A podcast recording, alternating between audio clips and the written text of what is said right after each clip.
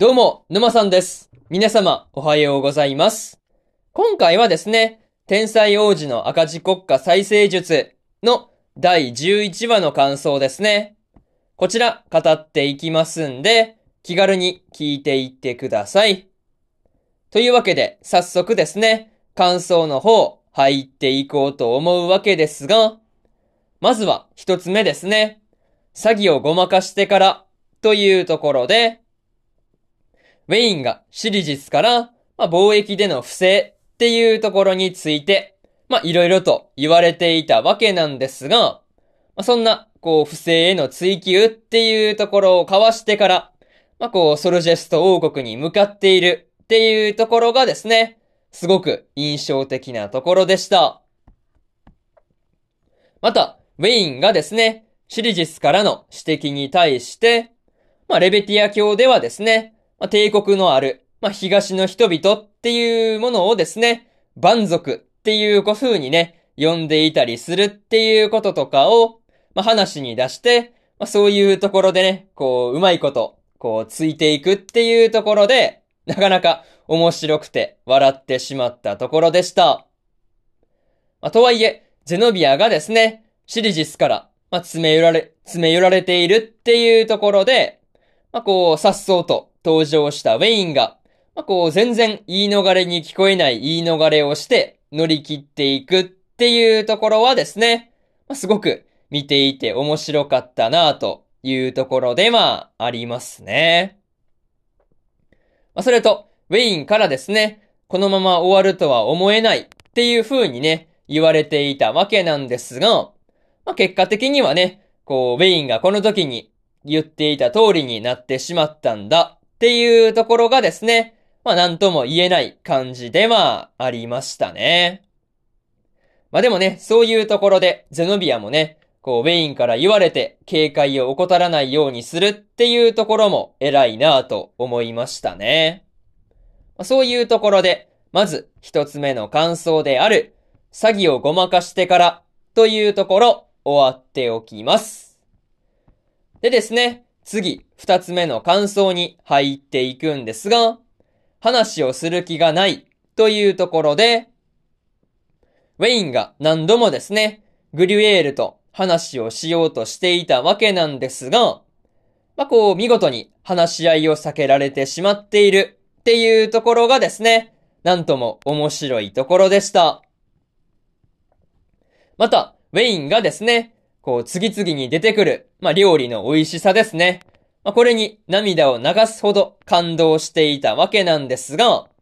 あ、その料理の美味しさのせいでですね、結局、同盟の話をグリュエールに切り出すことができなかったっていうところはですね、まあ、もしかすると、グリュエールの狙い通りだったのかなっていうところで、まあ、そのあたりの、まあ、グリュエールの思惑ですね。まあ、結構そういうところが気になるところでまあ、ありました。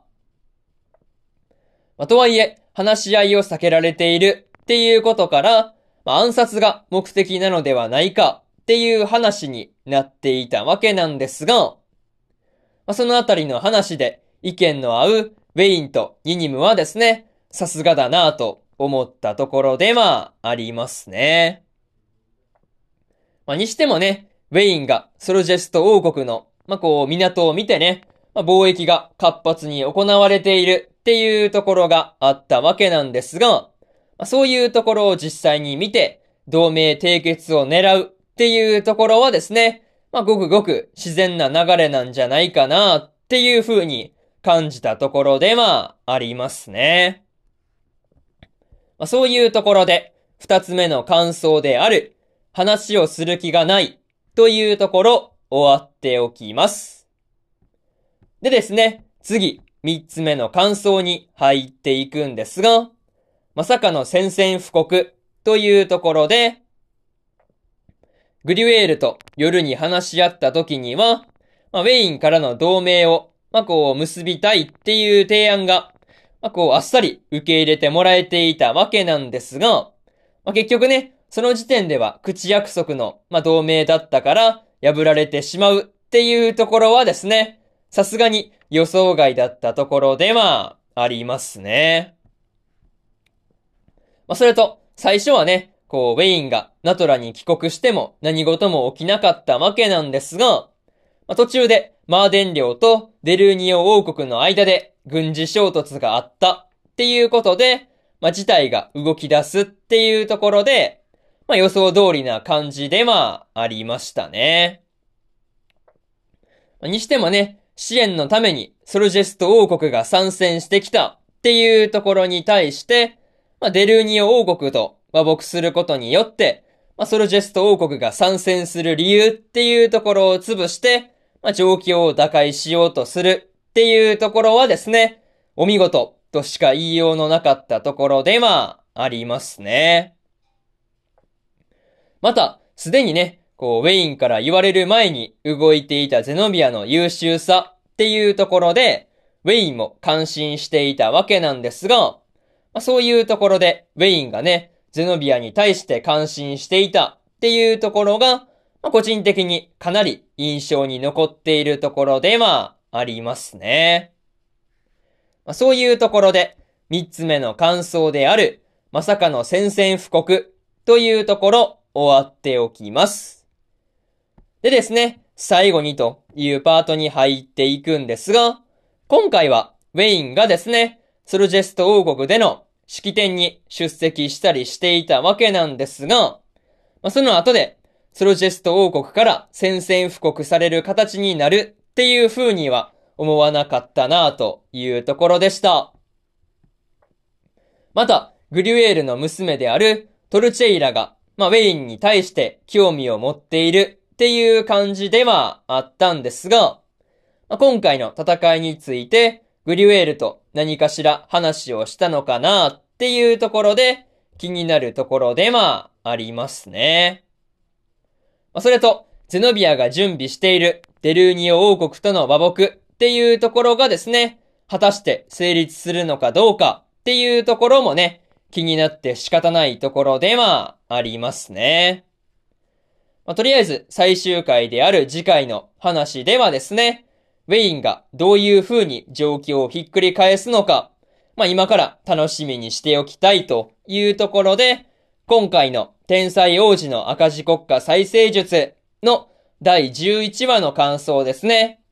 こちら、終わっておきます。でですね、今までにも第1話から第10話の感想はですね、それぞれ過去の放送で語ってますんで、よかったら過去の放送も合わせて聞いてみてくださいという話と、今日は他にも3本更新しておりまして、サビクイビスコの11話の感想と、殺し合いの11話の感想。そしてですね、リアデイルの第一にての第12話の感想ですね。この3本更新してますんで、よかったらこちらの3本も合わせて聞いてみてくださいという話と、明日はですね、平家物語の第11話の感想と、9の12話の感想、そしてですね、ドールズフロントラインの12話の感想ですね。この3本更新しますんで、よかったら明日もラジオの方聞きに来てもらえるとものすごく嬉しいですというところで、本日2本目のラジオの方終わっておきます。以上、沼さんでした。それじゃあまたね。バイバイ。